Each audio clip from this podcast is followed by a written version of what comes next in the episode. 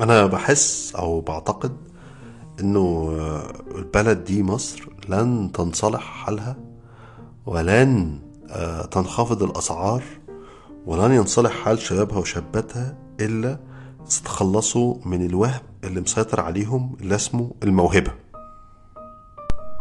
يعني بجد والله يعني يعني موضوع الموهبة ده كل عيل يعني المصريين فاكرين إنه أي حاجة هي هي بالموهبة بالفقاقة والفهلوة. وموضوع الموهبة ده مسيطر على الناس في أي حاجة. يعني مثلا تبقى في كلية هندسة يقول لك لا بس فلان ده موهوب في الهندسة. أصل فلان ده موهوب في الك... طبعا في الفن والأدب حاجة يعني تخنق. يعني يقول لك لا أصل الممثل ده موهوب آه، آه، في التمثيل موهوب آه، في البتنجان. في حاجة اسمها موهبة. طبعا تمام؟ وفي حاجة اسمها موهبة فارقة يعني إنه إنه حد يبقى عنده في موهبة طبيعية وفي موهبة فارقة.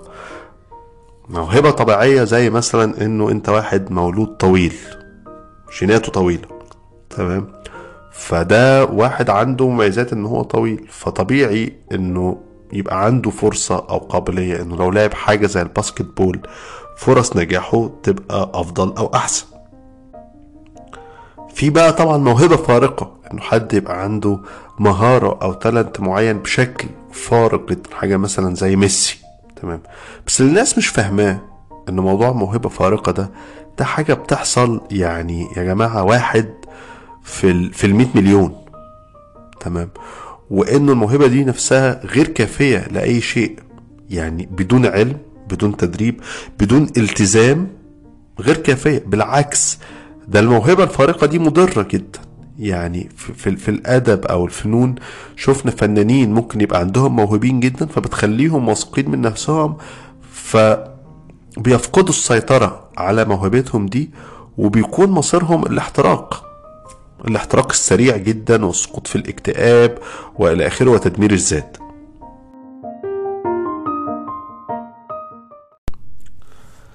يعني مثلا واحد زي أرثر رامبو الشاعر ال- الفرنسي القديم في القرن 19 ما دي حالة من الموهبة الفارقة. يعني واحد من هو عنده 14 16 سنة بيكتب قصايد مش شبه أي حاجة في قوتها وعنفها وجودتها وسحرها وعالمها كل حاجة كل حاجة. وفي النهاية إيه اللي حصل؟ اتحرق. يعني خلال سنوات كتير قصيرة جدا اتحرق وانتهى مصيره بإنه يعني هجر الشعر هجر الكتابة وراح سافر اشتغل تاجر السلاح لسه أنا من كام يوم قريت مقال هايل مقال عظيم جدا ل... لأستاذنا علاء خالد آه الكاتب والشاعر الجميل. كاتب مقالة عن محمد حافظ رجب. آه وهو حالة دقيقة جدا. محمد حافظ رجب عن عن عن خطورة الموهبة والإيمان وهم الإيمان بالموهبة. في الستينات ظهر اسم محمد حافظ رجب كاتب قصة أنا بعشقه. يعني أنا بعشق كتابة القصص القصيرة بتاعته. عنيفة جدا آه، شعرية فشيخة وخاصة جدا. لكن كمان هو كان جاي من أسرة فقيرة من بيئة فقيرة ومتواضعة جدا. وبالتالي كان آه، كان بيشتغل بياع لب بياع لب آه، وسوداني. وبالتالي آه، تم الاحتفاء بيه. أنتوا عارفين طبعا في الستينات كان في موجة مع صعود ال- الواقعية الاشتراكية وال- وال- والقيم ال- الفنية والأدبية الإسرائيلية في قيمة احتفاء بأدب الطبقة العاملة والمهمشين والفقراء اللي بينتجوه ال- الناس من الطبقات دي. زي نفس الحالة اللي حصلت مع أحمد فؤاد نجم بس أحمد فؤاد نجم يعني موضوع تاني لا موهبة ولا بتنجان. تمام. احتفاء بمحمد حافظ رجب مش بس عشان كتابته فارقة لكن كمان عشان الوضع اللي هو جاي منه كبائع لب. وبالتالي كان دايما بيتم تصويره في الصورة دي اللي هو بائع اللب اللي عنده موهبة جبارة في كتابة ال- القصة. طبعا خلال ثواني يعني فترة قليلة جدا في السبعينات الراجل ساب كل حاجة بيعملها في القاهرة ورجع كان ضحية نوبات اكتئاب طويلة نوبات ابتعاد عن الوسط الثقافي وكان بيكتب لسه بيكتب. تمام. بس كتاباته فعلا هو محمد حافظ رجب آه، آه، يعني في تطور الحقيقة يعني يعني كان بيبقى يعني المجموعات أنا قريت له مجموعات من التسعينات كان بيبقى في اختلاف. بس يظل العالم زي ما هو. هو واقف في زمن. الزمن الزمن تجمد في النقطة اللي اشتعلت فيها الموهبة دي. و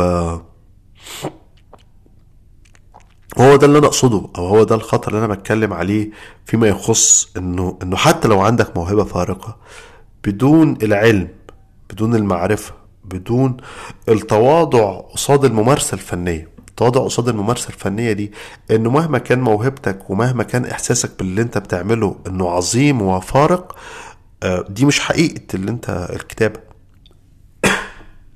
يعني الناس اللي بتكتب نصوص وتبعتها لحد وبعدين لما بتتلقاش رد الفعل فتغضب أو تنهار. هو ده الفن. الفن الفن والكتابة والفن عموما هو أهم حاجة فيه هو التواضع. التواضع قصاد الممارسة الفنية مش قصاد الآخرين يعني.